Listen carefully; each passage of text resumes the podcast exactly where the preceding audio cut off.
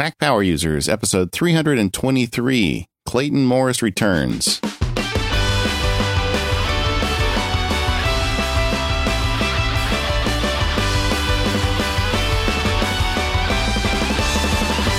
Hello, everyone. This is David Sparks, along with my pal Katie Floyd. How are you today, Katie Floyd? I'm great, David. How are you?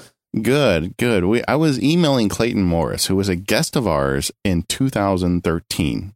How We haven't been doing shows that long, man. Yeah, I Come mean, uh, we had go back to old episode 127. Clayton was on the show. Clayton, welcome back to the show. Thanks so much for having me. And I must say, well, I, I love this show, and I, this is, and I'm not just blowing smoke, and I don't, and I don't say this as a guest on every podcast.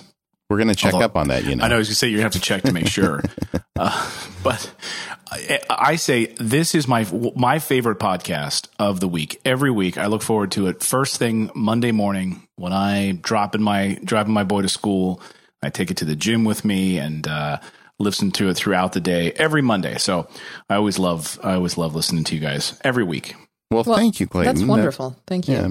And that means a lot coming from you. You you are a big person on the internet, and uh, I I know this because you you included me in a tweet once, something about Klingons and Batleths and a neighbor beating another neighbor up, and and my life blew up that day. I'm like, who, who are all these people tweeting me?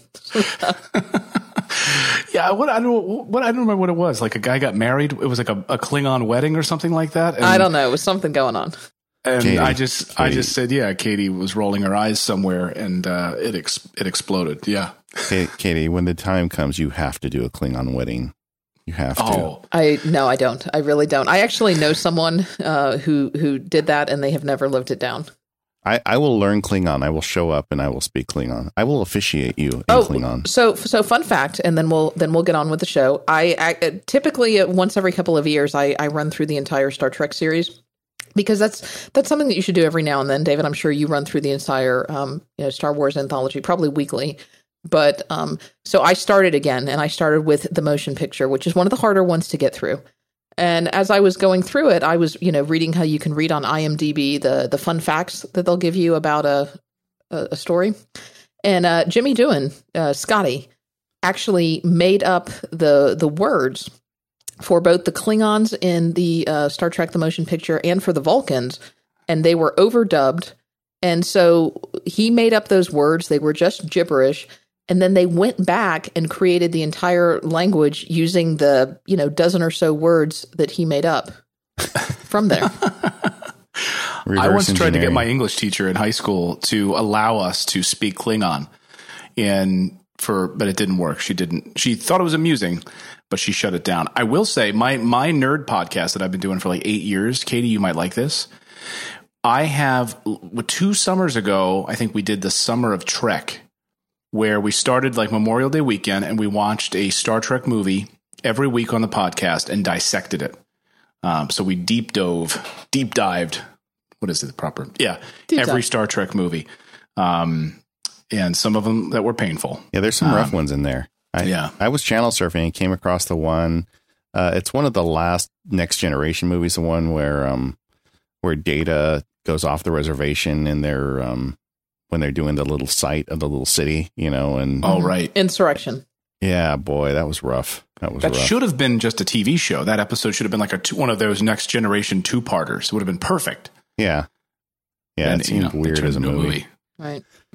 Anyway, uh, but just one more question, Katie, before we go. Because when you say Yes. I go through the Star Trek series, does that mean that you do the movies or all of the TV? I mean, we, that's a No, big no, word. that's that's a huge commitment to do everything. Um, no, I go through all the movies and I start with the motion picture, and I'm looking forward to it because the Wrath of Khan comes up next, and that's always a good one. Uh, but I, I go through the original series movies and then the next gen movies, and I'll decide whether I do the the new fanboy movies. I saw the preview, the latest preview, and it's all action. I'm like, somewhere Katie is like shaking her batleth right now. She's so Yeah. angry. Oh. All right. But well, uh, while we're still in announcement mode, David, uh, you had an uh, App Camp for Girls related update. Yes, the, the app camp for Girls Orange County is continuing to go forward. Thank you so much. We've heard a bunch from Mac Power Users listeners who've been supportive. Um, uh, my wife Daisy is the one who's kind of orchestrating the whole thing. We are still looking for a female UI designer. So if you know anybody that's going to be near Orange County or LA in August and wants to give a morning to come talk to the girls about how to design a user interface, uh, we'd like it to be a female, and we'd like um, we'd like you to get a hold of us. So please, anybody out there, we're depending on the Mac Power users community to help us out. Okay. All right. So now we're done with all that preliminary stuff. We, we've talked about the Klingons. We've talked about App Camp for Girls. Clayton, what have what have you been up to? Uh, people who don't know you, you're probably best known for being the uh, the weekend host over at Fox and Friends, um, and that's that's probably how you're most famous. But you're you're also kind of their all around tech reporter and just a tech tech guru on the internet as well. Yeah, I mean, I you know cover technology for Fox and have for for I think nine years now, which is great. So you know, cover all the angles of Google I/O and and the Apple events and and everything Microsoft and and big news. I, I try to. I don't. I don't go too geeky, which is why I, I so much enjoy li- listening to your show because I am a geek. But you know, with my audience, I want to try to keep it a little bit more broad, a little bit more accessible, and how technology can can work, you know, work into their lives sort of every day. So fascinated about like the home automation space or, you know, fitness or things like, you know, just testing out like the Eero recently, which I haven't tested a gadget where my jaw has dropped as precipitously as when I've tested this device, which is, you know, the home Wi-Fi mesh network. Yeah. Walt, Walt Mossberg reviewed that. Tell me, tell me about that. So that's the type of thing, you know, that I would then maybe feature on the show and feature as like one of my favorite gadgets for for Father's Day or something like that.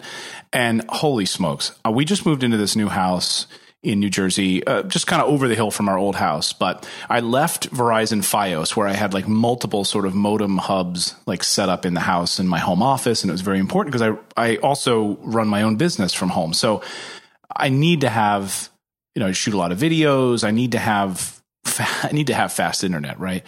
I came over the hill here and we don't have FiOS, which was almost a deal breaker for me. It was like almost a, you know, I'm not going to be able to to to loot to move here kind of a thing. Um, but we ended up actually having optimum cable, and it, and it, and it, we got I the, like the 101 megabyte uh, plan, like like their ultra plan.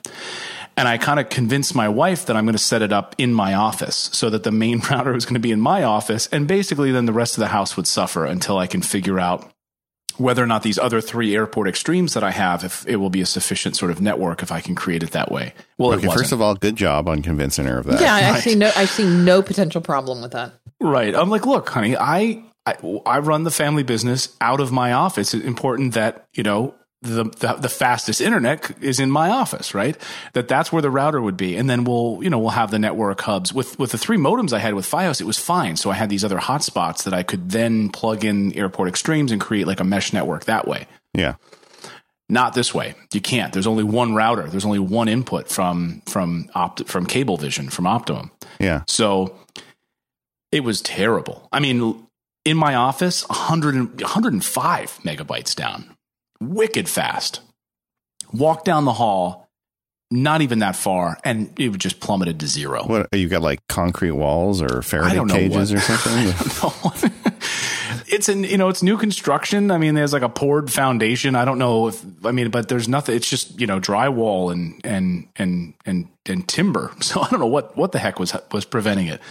But holy smokes, it went down to zero. And then upstairs in the bedroom where, you know, the, the, Apple TV up there, nothing, zero, nothing. She's like, I, and she was getting furious to the point where there was, I was ready to call like one of you guys as a lawyer to like represent me because it was getting out of, it was out of control. She's like, look, I'm going to give you a few more days to figure this out. And she's like, I just want to sit in bed. And she was sick. She's like, I want to watch like Scandal on my iPad or something, and I can't get anything. Yeah, we, okay. we had like uh, before you give everyone the solution, I can tell you a similar problem. My house, my my Wi-Fi, I mean, my uh, my wireless usage went it skyrocketed one month. I mean, it went from I mean, we usually use like five gigs, and all of a sudden we were like at twenty or something. It was just crazy, and and I'm like, what's going on? And oh, my kid said, oh yeah, the Wi-Fi you doesn't mean, work. You mean your three G usage on your yeah, plan. exactly. Yeah. Oh man, my kids and and my both of my you know teenage daughters. Oh yeah, the Wi-Fi doesn't work in our rooms anymore. So they sat up there for a month and watched YouTube and everything over my connection. And and it was the same thing because we have an extender. Basically, I have an extra airport extreme plugged in to extend the network upstairs. And so long as that's plugged in and working, they're fine. But if it disconnects, it's like it's like on the hairy thin edge So, so what do you got here? Is something better? Oh, it's it's a dream. It is is phenomenal. You know, it turns out that the airport extremes kind of suck, and they really don't work well for the amount of you know devices that are are are constantly living on these things. Um, and it, it kind of opened my eyes. Our, our mutual friend Rene Ritchie um, was basically talking about how bad they are, and I, you know, I just thought that oh, Apple makes them. I got them a couple of years ago. They should be should should be sufficient. It, you know, will work well with most most Apple devices in the house. But no, that's not the case at all. Uh, really terrible speeds. Um, not really talking to each other very well. So I had seen, of course, the Eero, E E R O, this Wi-Fi mesh network, and had heard some mixed results from people, some journalists who got copies of it with like firmware that had been like authorized for other journalists, and it was like kind of like pre-release software. So the reviews on some of it were mixed by the people that got it, like our friend Leo Laporte, like he had tested it and it didn't work for him. I got it, and it was a it was like an actual factory release version of Eero, mind blowing. So I connected it in my office, then connected one down the hall where we used to have zero, and then I connected another one in the bedroom to test it out. And my wife's office is up there as well, above it, where she used to get nothing above me. Yeah. So zero around the house. I go down the hall now. I'm getting 105 megabytes down. I go up to the bedroom, 100 and, like 101 megabytes down. Go to my wife's office, which is now directly above mine. She doesn't even have a. There's not a, even a, a, hub in her office. It's Yeah. literally coming from my office to her office because she's on Wi-Fi there instead of being plugged in. She was getting 107 down. So, and, and so this device is they, they have a different configurations, but it sounds like you got the three pack, which is 500 bucks. And, Right. um, and, and does this replace your router or is this, I'm not exactly sure. Does it replace an airport extreme or is it a, Yes, um, okay. gone. And Those it- are It ba- basically creates like a mesh network around your house, and it can do it either wired. My understanding is it can do it either wired or wireless because not everybody's got wire running through their house. I mean, if you do wonderful, great, but it's supposed to be super simple setup. So you set one kind of to replace your main network, and then you extend the other two throughout your house. If you've got it wired, great. If you don't, it will create a mesh network wirelessly, but without all of the other issues of oh, do I have to what what channel do I have to put it on, and do I have to turn DHCP off, and is that in bridge mode, and am I conflicting on my different signal strengths and all of this other stuff? It just deals with it. I, I like Right. it. I like it when Katie just gets totally nerdy. That's great. Right. Kate. Well, because I know man. she's got her. You, you have your whole house what wired for with Cat six or Cat five? Right, I've got my whole house wired with Cat Yeah. Cat six, and I'm pretty fortunate. Uh, I've got about 1,800 square feet, which is not not huge, but it's it's not tiny either. But it's a fairly compact floor plan, and so the the way that it works is I can have my for me my airport extreme works okay. I mean, I, certainly it could be better, and it's I, I've got some spots where my signal drops in the in the corners, so it's something that I've I've looked at, but like i mean man my my parents live in a you know typical spread out you know five bedroom where you've got you know the, the master on one end and the kids bedrooms on the other and my dad's office is on one end my mom's office is on the other. I mean there's just no good solution for them Yeah, well, this we just moved into this house and we have a third baby on the way, so we needed like the extra like third space. And I'm crazy because we both were, you know, we both have uh, need like office space, so it's kind of crazy. We're we're we're insane, but you know, um, so our house, yeah, it's like a five thousand kind of square foot like colonial, and it's I have yet to find a spot in this house where there's a dead zone. It is phenomenal. In fact, standing down on the street, going and getting the mail, it still has a strong signal. In Wow. the backyard, I'm getting. Um, I was able to do a Skype call from the, the backyard, which is like down the hill. So I don't know what sort of voodoo magic. I talked to the CEO and, and spent quite a bit of time picking his brain. He is like obsessive with uh, Wi-Fi networks. He, he lived in Chicago growing up he was one of the only the the only family on the whole block that had like a high speed internet um like network and he like was fascinated with like the way in which wi-fi and devices are like you know talking to each other. And he said the problem with all these devices is that one is screaming and one is quiet, and they're not talking at the same level. And so you have one device that's like screaming packets of information. The other devices aren't receiving it the way that they should. And you're not actually creating uh, a solution. And, you know, he also told me that a lot of those devices that you're seeing at the store, you know, with the, with antennas on them, they're really there for show. They're not really doing anything, these yeah. large antennas, because these Eeros have no antenna at all. And it's the best, it's the best router I've ever had. So I don't know what magic they're working, but this is the type of stuff that I love talking about with my audience. Well, well, tell me this. So, a lot of people listening to the show like are using time capsule. Um, so, is there a way to make the system work? I guess you'd get an external drive and have to do a little doctoring to get yourself rolling with time capsule. Right. Well, I guess I mean there's an extra there's you know there's an extra Ethernet port on the back. So and and also you could just you know get a high speed hub right, which you could plug the time capsule right into. Yeah. And it yeah. would work. It would work that way. So you wouldn't have to you really wouldn't have to make any compromises. I don't yeah, think. You, you wouldn't have to use the time capsule as a router. You would just use it right. as a time capsule. Yeah, or you, or you could drive. use one of these third party solutions like a NAS or like one of these, um, uh, you know, my cloud type solutions where you can do the time machine to a, a third party product that supports it. Yeah, Exactly. And then the other thing that's interesting about these Eero devices is they do have an extra Ethernet jack on the back of each one of them. So that's if you're getting those kinds of speeds, why wouldn't you also take advantage of that Ethernet jack when you've got it in separate rooms if you want Ethernet in that room? Right. Plug in. I mean, we know that the I think the Apple TV actually gets better speeds over Wi-Fi than it does being plugged in.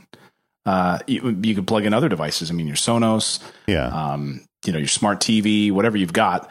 Plug it into that in the other room, and it will it'll work like it's just being plugged right into the wall, like Cat six cable. And I was about to go down that rabbit hole I yeah. called a couple of companies because I thought, oh, am I going to have to do this? I was going to pick your brain about it, getting the whole house wired for it. And this, yeah, you definitely shocked. call somebody. Yeah. I was shocked at how, what amazing solution this was. And I didn't have to do anything. And it yeah. saved my marriage. Awesome. Well, that, that's our job here. Saving marriages every day. Hey, um, the other thing you're definitely going to need if you if you want to go down this road is you're going to need a hub because this does not. I think with the airport has something like five or four extra Ethernet jacks I on the back. I think it actually only has three. Oh, is it? I've lost track. Yeah, but either three, way, three and a USB, right? Right. Yeah, th- yeah. These have one. So you know, if if you're if you've got the you know the Philips Hue lights and the Sonos and the other stuff going on, you're gonna need you're gonna need some extra ports. Yeah, for sure. And I have one of the. I think it's a T TP Link is what it's called, or that I have it. I can't see that it sounds, from here. That's typically right. Yeah. Yeah, and I think it has like I don't know eight, um, you know, and giga, gigabit, and just plug it right into the back and just extend it that way. Well, there there are some really glowing reviews on Amazon too. You can get this thing two day delivery on Amazon, Katie. Why don't you just order one? Uh, okay, it's going on going on the wish list. My birthday's coming up. So okay. Well, nice. you know this this kind of delves me into the the next topic I wanted to talk to you about, and, and, it's kind of related to your your Fox and Friends. Is you know how do you bring some of these things to the masses? But uh, before we go there, I do want to take a quick break, and we'll talk about our our first sponsor, and uh, we'll come back and talk a little bit about your your show prep. This episode of the Mac Power Users is brought to you by 1Password. I've talked a lot about 1Password in the past and how it is the one place you should go to to manage passwords for your Mac, iPhone, and iPad. 1Password actually allows you to have both security and convenience because it makes great passwords and remembers them for you.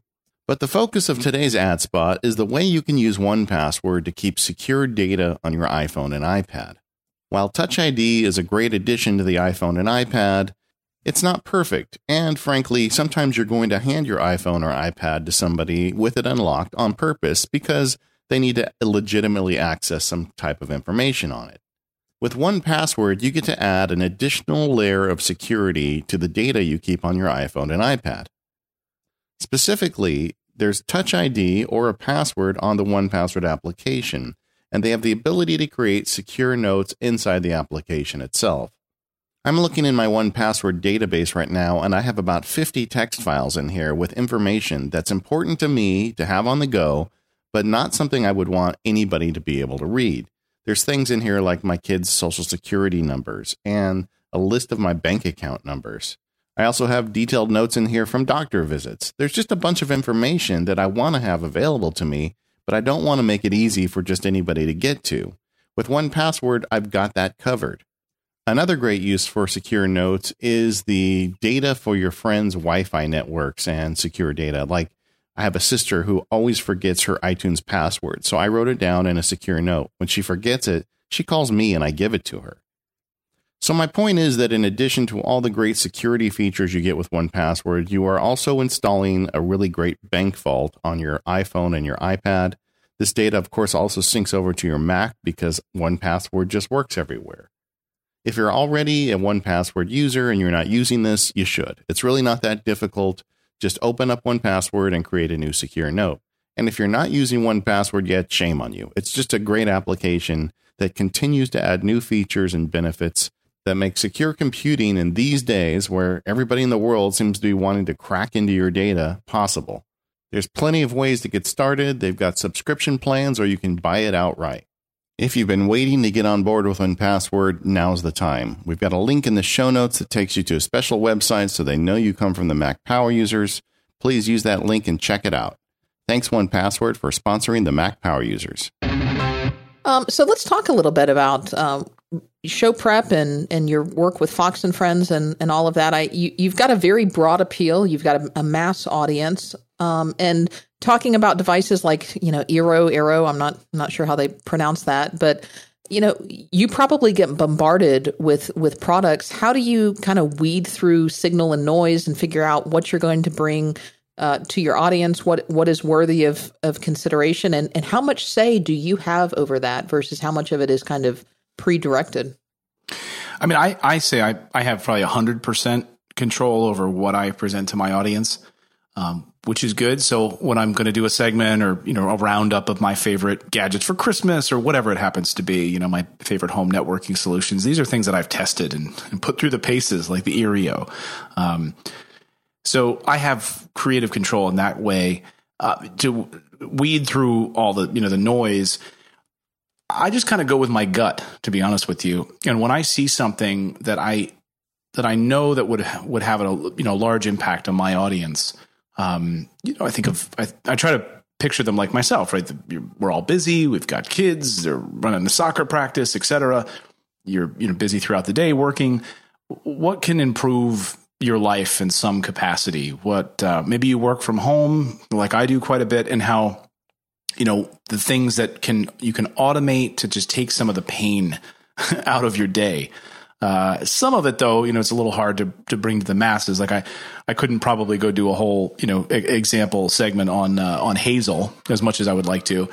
Uh, but you know things that that can really improve your experience in the home um, you know it, it, improve your experience at work with your family business uh, with finances fitness those sorts of things um, I try to put them through the paces in that way. Um, but it has to strike me, you know, when I see like a press release and I get hundreds and hundreds and hundreds of them, of course, I'm sure you can imagine they, it just has to hit me the right way or I have to word of mouth, you know, and living and swimming in this world, it, it's helpful because you, you know, we're all around it constantly. So that helps that I, I kind of see these things a few weeks, you know, or months before before other people get a chance to, which is nice. You know what's amazing to me is how quickly the the cream does rise to the top with this stuff. And and maybe that's because of the internet and everybody's connected, but so much of this stuff is just nonsense, but occasionally there is something like like Eero. I'm sure Katie, you already knew about. I I had heard many nice things about it from people as well. It's like there are technologies that suddenly race to the top Right. And of course, you see that at CES. If you've ever been, my gosh, you go into those halls and you think, and you know, none of this stuff is going to make it to market. Yeah. Like what, you know, what are we wasting our time for? And then there are those things that, that you, I can just tell by looking at it. Uh, I, I don't know, maybe it's like a sixth sense that I have about, I'm like, that is impressive. Like that is a remarkable device. Um, whether it's some sort of home camera, like the, um, uh, like the, like, like, like Ringly, right? Uh, the doorbell yeah. Um, you know, uh, m- my friend James was working on that, and then boom, here here I see him on these national television commercials for for the doorbell. You know, where shoots video and and you know is is like a home alert system. You can be at work and get alerts and motion alerts, um, and to you know see what's happening right in the front of your house. It's also a doorbell, and you can let people in if you're in bed. You don't feel like answering the door.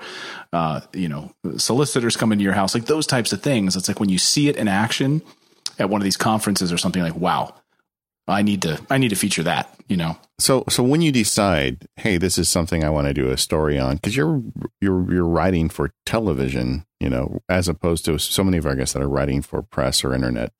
Um how, you know, what do you do? I guess you get a copy, uh, you get the product to try it out and make sure it lives up to the hype. But I mean, what types of steps are you going through as you start prepping that as a story?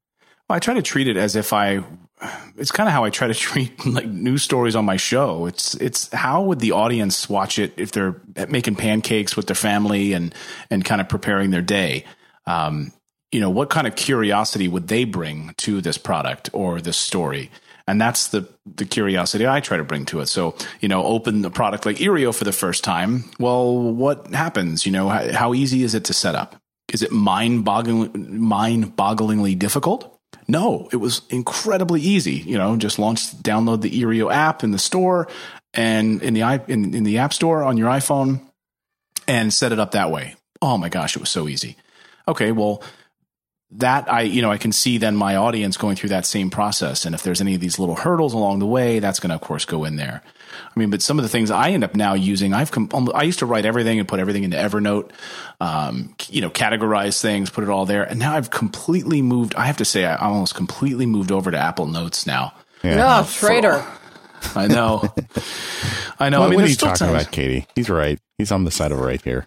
It's crazy. I mean, uh, I'm just looking through some of my folders right now in Apple Notes, and it's it's amazing. Just like you know, segments for the show, or before the show, I get on the air. We've got four hours of a live broadcast, and I'm going through the stories from the day, and I'm you know copying and pasting different quotes and things that these politicians said, or heck, you know, I'm going to be interviewing Donald Trump in an hour on the show, so what did you know Ted Cruz say about him last night, and and what is he responding to? And but you know, Mr. Trump, you contradicting something you said a year ago. Here's what you said a year ago. You know, all of those things kind of just get into Apple Notes and it just kind of lives there. So I've got like, you know, news stories. I've got things for my, for my, for my home business and everything all in there as well. And upcoming segments, things I'd like to review. They're all just like living in Apple Notes. It's just so stinking easy now.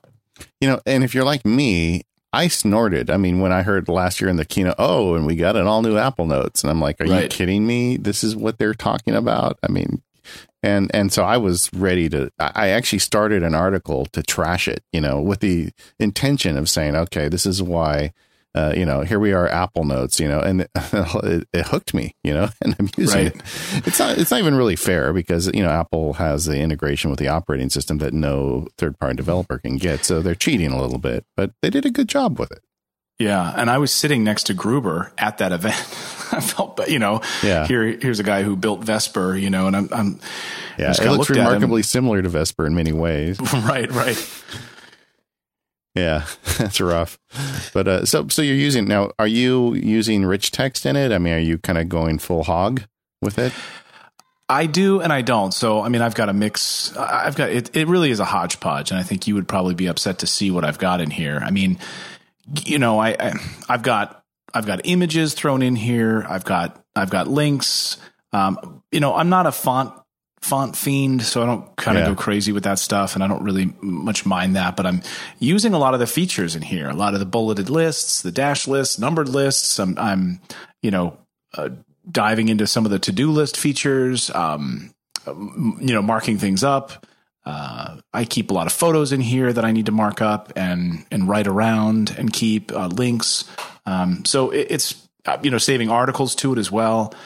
So I think I use nice. just about all of that. Yeah. I mean, like one of my favorite workflows is, I guess you call workflow. Whenever I get on the phone, especially for the day job, and I'm talking to somebody about a contract or something we're doing, is I, I take notes in Apple Notes. I've done this for years. It's always been, been plain text. Now I'm doing rich text because I've got it available.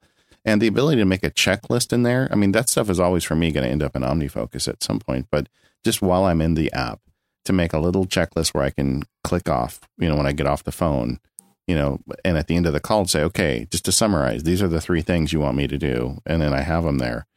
Um, I use that every day, and and that's not something I thought I ever would do, but it's it's really quite nice.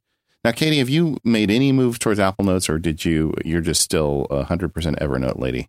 I, I got about a half dozen to a dozen notes in there at any given time. It's it's more my quick access notes. It's more stuff that I either need to access quickly and sync across multiple computers, and don't want to go digging into Evernote because I've probably got several hundred documents in Evernote at this point. Um, but no, I'm I've, I've not dug in. I'm still convinced you're all going to get burned on Apple Notes one day, but I could be proven wrong. very possible. very possible. Now, yeah. Clayton, where are you hitting your um the wall with Apple Notes? Where are the problem areas and the stuff that's not working for you? That's a good question. I don't know that I have. Uh, so far, it's been, uh, you, you, know, I run uh, I run a real estate company from home, and I have multiple folders for any stage of like a rehab on a property. Yeah. And so under my sort of main folder, I've got you know, properties that are available, properties that are rehabbed, properties that have closed, uh, administration. I've got all of that just like housed within in that one main one main folder. Um, one problem I have, you know, on iOS, I wish I could move. I wish I could move items more fluidly on the iPad. Yeah, because so much of what I do now is on the iPad. That to be able to move uh, certain things and just sort of drag and drop um, I would love to, you know, be able to just slide items right to another folder. Um, maybe if it's changed status a little bit easier than I can. Um, and there's really not a real fluid way to do that. Um, so it's just some of the fiddly differences between iOS and the Mac so far. Um, but they're not enough to keep me from using it right now. Yeah, me too. It's like it's like they have different keyboard shortcuts for right. the same function on the Mac and the iOS. It's like come on, Apple. That that feels pretty bush league to me. Um, right. But, but the uh, but it, you're right. It, overall, it's a it's a really it's a it's a contender. I'm not saying that everybody should use it, but it's definitely something to consider. And we hear from a lot of listeners that are using it these days too. So we kind of got off track though. So you, you when you're working on a story, it, so it sounds to me like you start kind of taking your notes and ideas in, in Apple Notes. Yeah, and it all just goes right in there. And you know, it's great for me to be able to, you know, bold text, uh, highlight, you know, jump between stories pretty quickly. Um, it's easy for me to drag, uh, you know, drag articles right in there. Uh, I, you know, I used to, I used to use Pocket for a lot of this, yeah. and I find that I'm, I'm really saving it here uh, for stories that I'm going to need to dive into uh, rather than, you know, rather than Pocket, uh, you know, just from a story basis, and um, it, it's really been powerful and and it's very fast. I mean, obviously, it's the right there. It's right in my dock. I'm able to launch it. You know, I launch it fast on my iPad on the show, and I'm sit there with you know with my iPad Pro like right there on the show. It's super simple to use. It's super convenient. The battery lasts all day. Even what's amazing, even like using it through the whole four hour show nonstop uh, with the screen mostly on, um, the battery still lasts all day. I yeah. don't really have to worry about it at all. And how I don't many, have to. Yeah. How many notes do you have in Apple Notes at this point? Let me see. I have 300 and. Yeah. Yeah, 350. And I don't go, I'm not very good about going through and, you know, cleaning stuff out, although I should. We, have been but, hearing from listeners that 2000 is where it starts to kind of slow down. That if you get to 2000, you may have some issues, but 300, you're fine. Yeah, so far, so good. Well, well, so so I want to transition at some point over to that iPad Pro as well because that that is an interesting bit of technology for Mac Power users these days. Um, yeah. The uh, the uh, Katie snorting. I think you snorted. well, but before we go over to the, the iPad Pro, I want to spend a little more time on on your your show prep and, and all of that. When, when you're not doing your tech guy stuff at Fox, when you're when you're doing more of the the standard Fox and Friends anchor stuff, you know that that's a show that goes on. I think you said for four hours. I I, I know right. it, it, seems like it's on forever. I'm sorry, right. not, not that it gets old or anything on the weekends, but um, you know what is how how do you do all of your your digging and investigating for that for those stories? I mean, I know it's it's not constantly new every four hours. Some of those are are, are repeats, and and you go over some of the same stories again, but that's still a lot of topics that you have to cover and a lot of things that you generally have to be aware of? I mean, are you given kind of a hit list or these are the things that we expect to come up of, on topics? And then what is your process for going through and and researching and staying on to, to get the information that you're going to put in your Apple Notes outline? Yeah, you know, we have fortunately we have producers. So on my way in in the morning, I'm reading through the ton of articles that I may have missed before I went to bed. My problem is I, I stay up too late anyway, so I'm kind of up on major stories. But obviously, there's always developments overnight. So, you know, I'm, I'm reading all of you know, uh, quite honestly, as much as I think that I in the you know when I'm in on my way to work, thinking, well, um, you know, am I going to whether it's the train or some other form of fashion, how I'm getting to work, am I going to read on my iPad? And it turns out I end up using my iPhone more than more than that. Um, it's just easy for me to launch. I'll launch, you know, the New York Times Now app, which is great. Um, by the way, I wish they had a similar version for the iPad, but they don't. So the New York Times Now app. So I'll dump, you know, jump in there. So essentially, read. the app the app is really driving you to the device almost the way yeah, exactly. Yeah. I probably would not pick up the iPhone if there was a New York Times Now version for for the iPad. I'd be I'd be all over that. And I read you know every article I can that's relevant. You know that I know that we're probably going to cover on the show right there on my iPhone. Um, I jump into, you know, I jump into mail, of course, and I'm I'm going through all the links that our producers have sent over that I know we may or may not talk about, and I'll launch them. And I, I usually, you know, I either save them. I usually save them to reading list, just by one go. I just kind of go right through, boom, boom, boom, save them all to reading list, and then I I launch reading list. And you know, before I used to, uh, I would save them to Pocket or something like that, and open all of that. But it's just it's just easier because it's right there, and I just can you know right from the share sheet. Just that's what I you know. All right, I think I long press. What do I do? I'm trying to think if I. I think you. Long, I, I, can long press right using 3D Touch. Yeah. Um, and just save it right to reading list then. So that little extra 3D touch implement, you know, implementation saves me that time in the morning because you know I'm trying to sleep as long as I can in the morning before I have to get up to go to do the show. So every minute is like precious. And then I try to read a number of sources around each article. So let's say there's a story about uh, who knows, so Bernie Sanders supporters upset that uh, that Hillary Clinton's, uh, you know, that the, the, the DNC is shutting them down, right? And that was a big story this weekend or last weekend out of Nevada. So, well, there's a whole bunch of different sources for that. So read the Washington Post, read the New York Times, read some conservative blogs, and then read some some liberal blogs, and and try to have like a well rounded understanding of what the arguments are. And then I'll kind of cut and paste the most relevant clips and and things, sound bites, uh, quotes um, bits of information, historical context. You know, I was a history major in college, so I love historical context for things. And so when point, you say cut and paste, though, you're putting it into Apple Notes. That, yeah, so I'll okay. cut and paste it right into Apple Notes, so that I've got a nice sort of fresh little section, like you know, Bernie Sanders supporters headline, and then right yeah. underneath that, a couple of paragraphs. Uh, just to cut and paste bullet points. So I need to be able to on the air have the iPad in front of me, I can glance down. And if maybe one of my co hosts made a similar point, well, okay, then I'm not going to make that same point, but I can play off of what this person said. You know, we don't have a teleprompter for our show. I mean, we we do just for like teases and going to commercial break, but our whole show is ad lib. So I need to be able to, you know, contextualize the news and and bring that level of understanding that I'm either familiar with from because I was a history major and I love this stuff, or just because I read it overnight and I can bring that to the audience. Um, and my goal is to try to make it as accessible as possible, as if someone is making pancakes and has one ear to the TV and two eyes on their children who are dropping orange juice on the floor, you know? And so, yeah, yeah. how can I make it as palatable, but also make sure that I'm hitting all the facts that are relevant? Now, now I want to get pedantic for a minute because uh, this is a workflow. I think I know how you're doing it, but I want to hear about it because I'm sure a lot of users would be interested. When you save it to Apple Notes, how are you doing it? Are you doing it through the link or are you just copying and pasting? What, what, how are you saving to Apple Notes?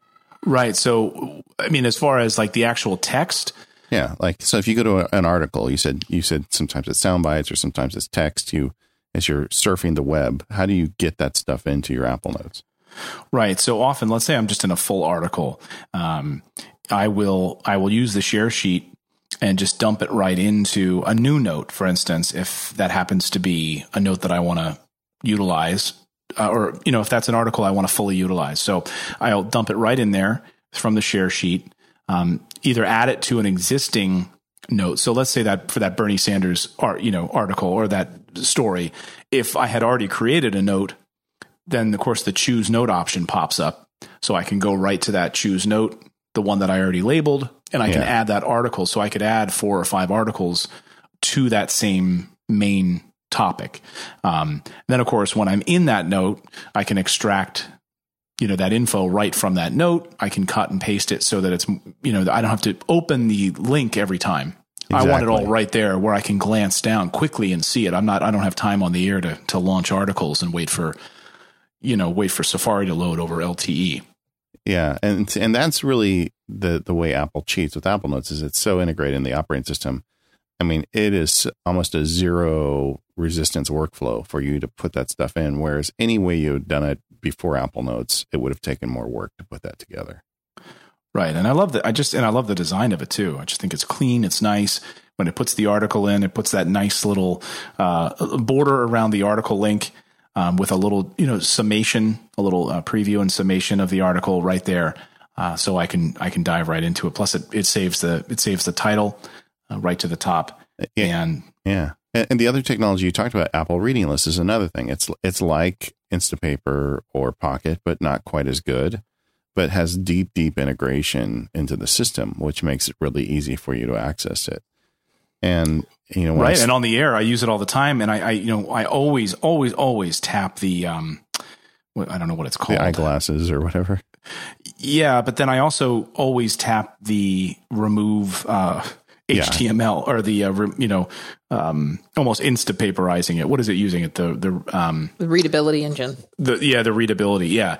So I just tap that and strip out all that stuff because I need to be able to scroll quickly and I don't want ads popping up. That's the worst. I've made that mistake. You know, I've, I have something that I think I'm going to talk about during an interview, and I, I glance down and there's some pop up ad in my way. You know, like hovering over where where I was just about to read and look, and then trying to hit that tiny little X on the fly is not going to happen.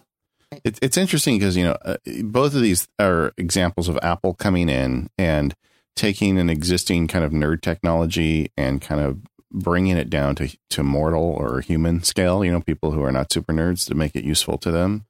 I mean, it seems like right in the the pocket for your your your viewers to for you to share that kind of stuff.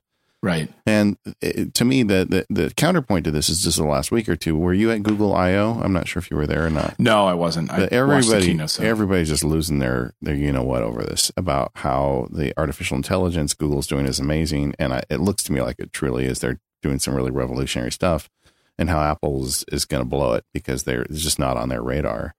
And I don't know, maybe they're right, but maybe another angle is Apple's just going to wait until the stuff gets easy enough to make it, you know, the the you know the Apple Notes version of this stuff, or the you know, I I, I maybe they just don't want to go that far down the rabbit hole. I don't know. Yeah, I, you know, I had this debate on Twit this week, and or whatever this is airing, but this this one of these weeks, and I first of all, as much as I love this stuff, as much as I love Siri, as much as I love my Amazon Echo, I don't know how widespread. You know, we think about this war that's going on with artificial intelligence or ro- or machine learning, and quite honestly, I don't know how much people are actually using it.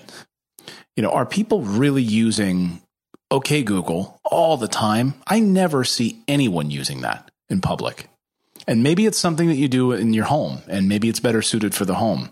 I never see anyone out at a bar using Siri to present their friends with sports scores. When I do it, I look like the weirdo who's doing it.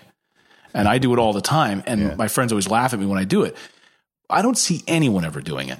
And I'm on trains, I'm on public transportation all the time. I'm, you know, in Manhattan, and I never see anyone using it. So I don't know. I think you're right. I think there is something. I think there's this rush to judgment about about this, and I think maybe it's the it's the way in which apps are now communicating that I'm excited about. You know, using extensibility or portions of apps to get you pieces of information. So we're not necessarily having to open a full app. We're getting the best of OpenTable, or we're getting the best of that particular app. So almost like apps are being sliced up, and there's no real reason to have the full app open again.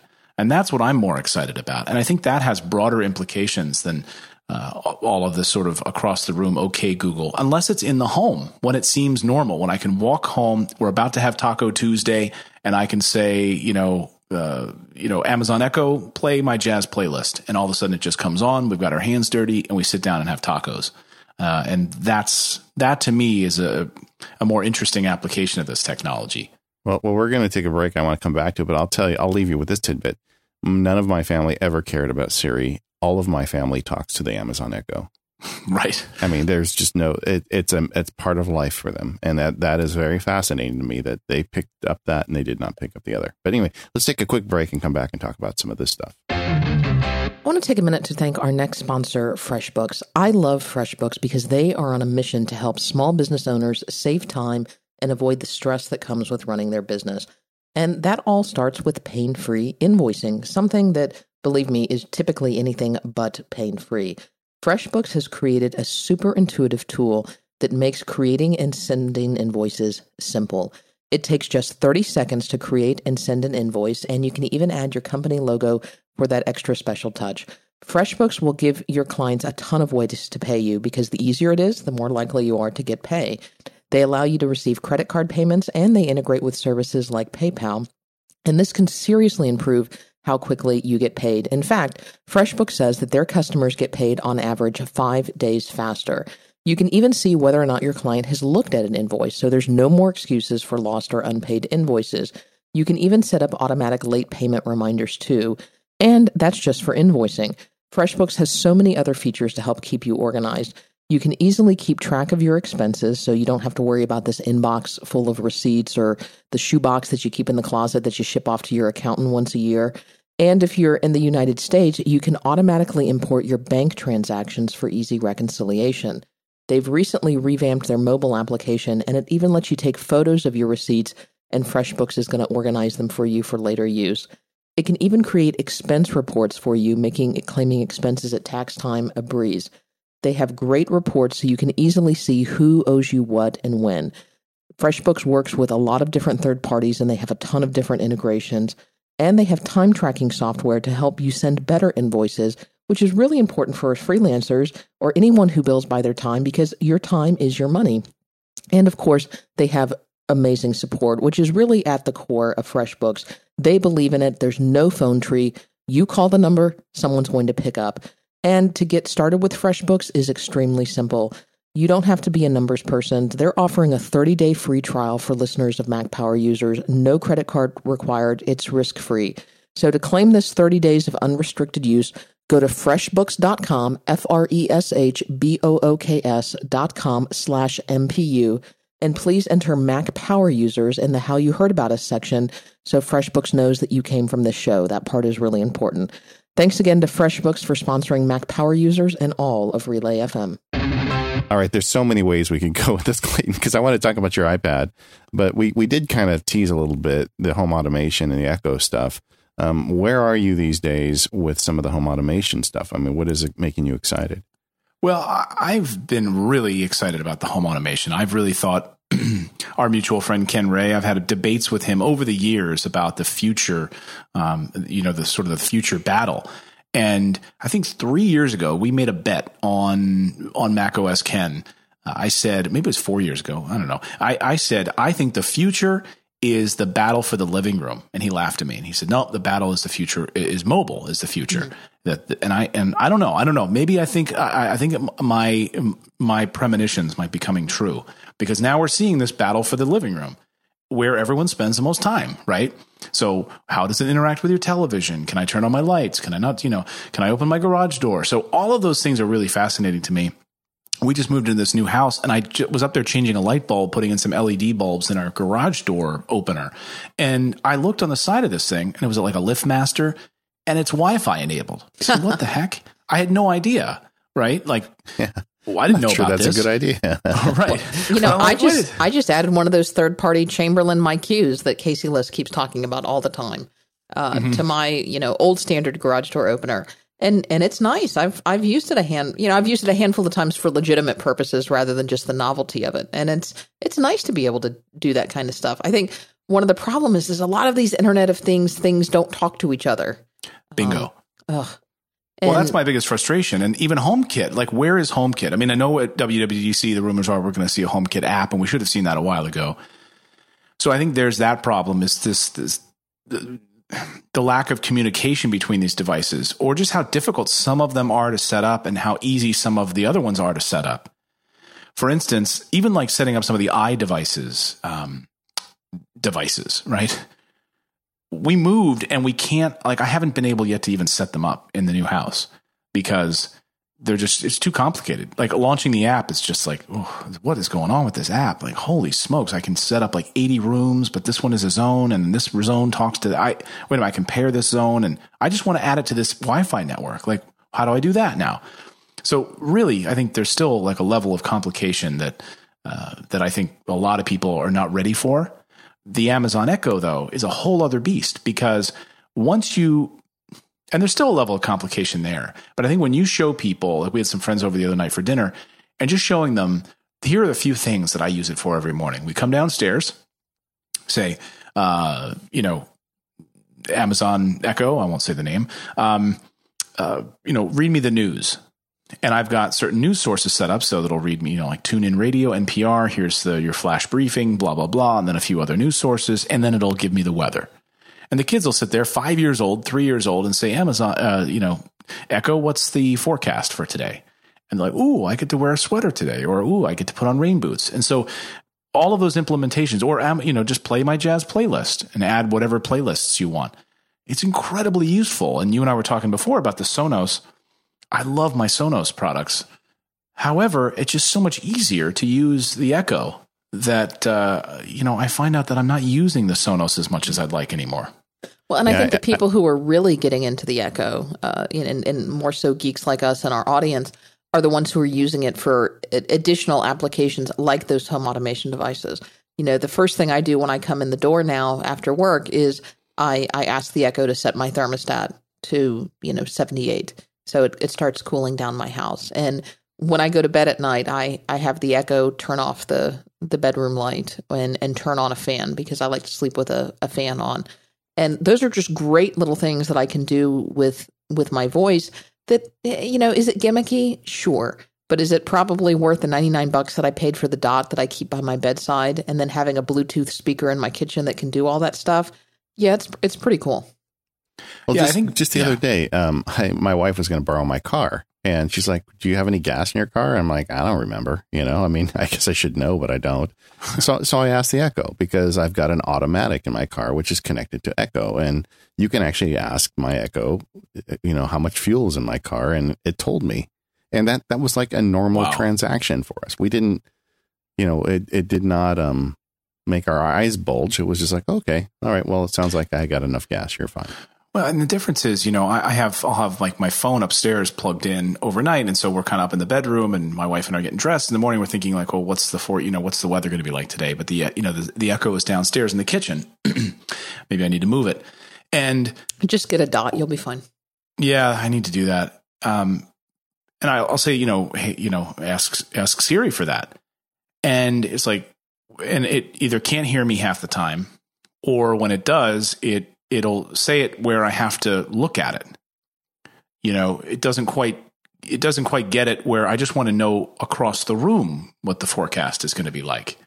Like don't make me like here's your forecast. Like great, now I have to walk all the way over there and look at it, which sounds like a first world problem, but um you know, I, I the way that the Amazon implementation is is I think it's just so much nicer. Yeah, um, it, it, feels like the the difference, the delta between Siri and Echo really is not that much. I mean, the, it can do most of the things. In fact, when I first bought the Echo, I almost returned it. Like in the first couple of days, I'm like, every one of these things I can do with Siri. Why do I need uh, you know this hundred and fifty dollar piece of gadget in my house? But it's just that little. It's just like an. It's just a hair's breadth away, but it makes all the difference. The response time the voice recognition are just better. And that that is the kind of stuff that does concern me for Apple. It's like I feel like, come on, Apple, you guys should be better at this. And then this is what Apple's best at, right? They'll wait a few years, and there's going to, you know, there'll be some Apple Home, right? They'll leapfrog them, yeah. Three right. years later, and, they'll leapfrog them.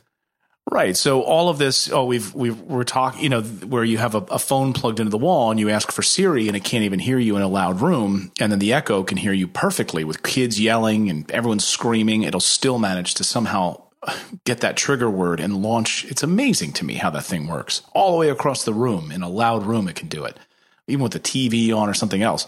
But you know, the iPhone plugged in has a real difficult time doing it now. Yeah. Well, hopefully, I hope you're right because they, they need to, to up the game there on that on that part. But it, it is really nice uh, seeing my family use it because they've never been interested in this stuff, and the reason is because the first time they tried it, it worked, and, the second time it worked as well. The Echo is pretty particular about syntax. You have to ask in a very particular way. Um, I think Siri can be a little more liberal sometimes. I know I'm going to get email about that one, but the uh, in general, you really have to get the Echo syntax down right. But they know for the stuff they want, they know it, and like I said, they use it. Which is when a normal person starts using the technology is when my eyebrows go up. Right. Yeah. When a three year old can ask you know to play REM songs, you know you know you're onto something. Yeah. So, what other kinds of uh, home uh, automation tech is uh, is making you happy these days? Well, I do like my Hue. I you know I wish there was a I wish it was easier to use some of this stuff uh, and and that kind of stuff, right? The the like the hue bulbs are are great, and I have certain scenes that are set for watching movies and things like that. So I I do like that and appreciate that. My wife was yelling at me; she's like, "It's so bright in here." Um, and I'm like, "Oh, just watch this," and switch the scenes to movies. She's like, "Ah, oh, that's so much better." So, you know, she's a technology reporter, right? So she gets it, frustrates her when I like make these like decisions and put things in without sort of consulting her on it. Um, but in the end, it ends up I usually end up winning those battles. Have um, you tried the new Hue app? You know they have a new no, app. No, no, she she lets you win those battles. You just think true. you've won those battles. I know, I know, it's true. Um, no, yeah. Well, no, I haven't even since I got them installed. This since the yeah. move, I haven't even played with the new Hue app. Is it oh, actually cleaner? Yes, it's, it's, it's better for setting up rooms and zones. Um, oh, good for for I, bundling I things together. Yeah, I think it's just generally better. The other one always felt kind of hokey to me. This one is, is tighter, but the uh, yeah, I like that. I'm a big fan of Canary. So uh, I don't know if you're familiar with the Canary, yeah. the you know um, home uh, know, home surveillance, uh, home cameras. Uh, I like I like those a lot. Um, yeah, I have two of them. I, I, I got in on the Kickstarter. We talked about this in the show, Katie, like a year or two ago, mm-hmm. and the um um we needed, since then I bought a second one because I just felt like you know because when we travel we have people that stay at our house. Um, and it is really nice uh, getting the little notification when someone enters your home and being able to push a button and see it. It's not connected to anything. It's really kind of a world into itself to get back to Katie's problem, but it's there. Right. Yeah, I have this vision of of being able to leave my keys behind, or you know, not have to carry any of this stuff, and just use my phone or my Apple Watch.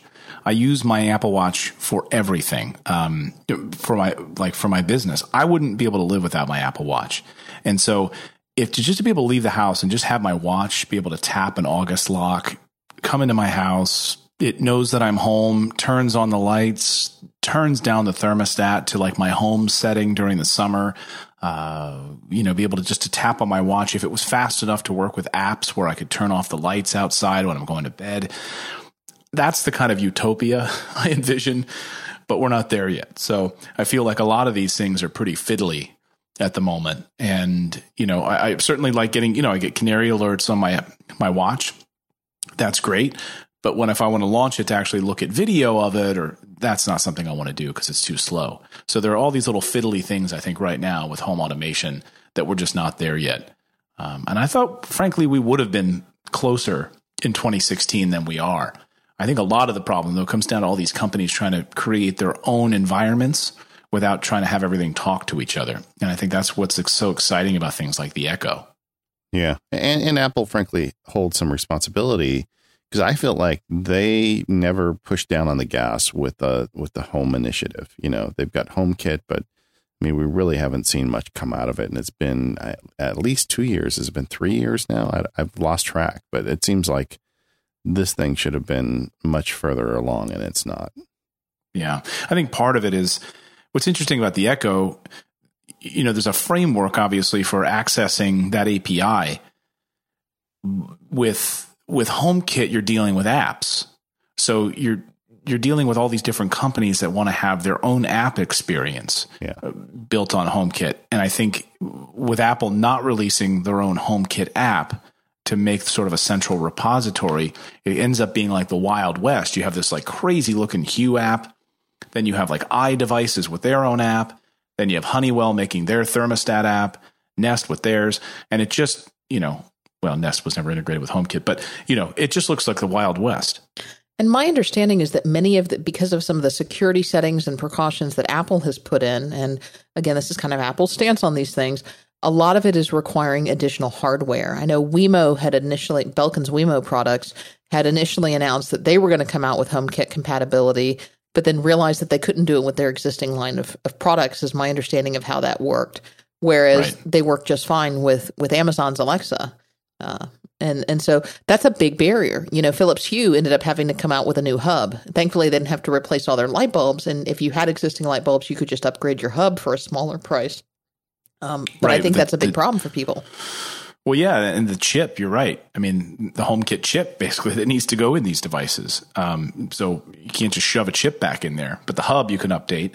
Um, you know, I even asked that of Canary and what their plans were with HomeKit, and obviously those those particular the, the current HomeKit cans or Canary HomeKit, uh, home, the, the current Canary cans, you know, the tall sort of look like soda cans, Yeah. don't are not.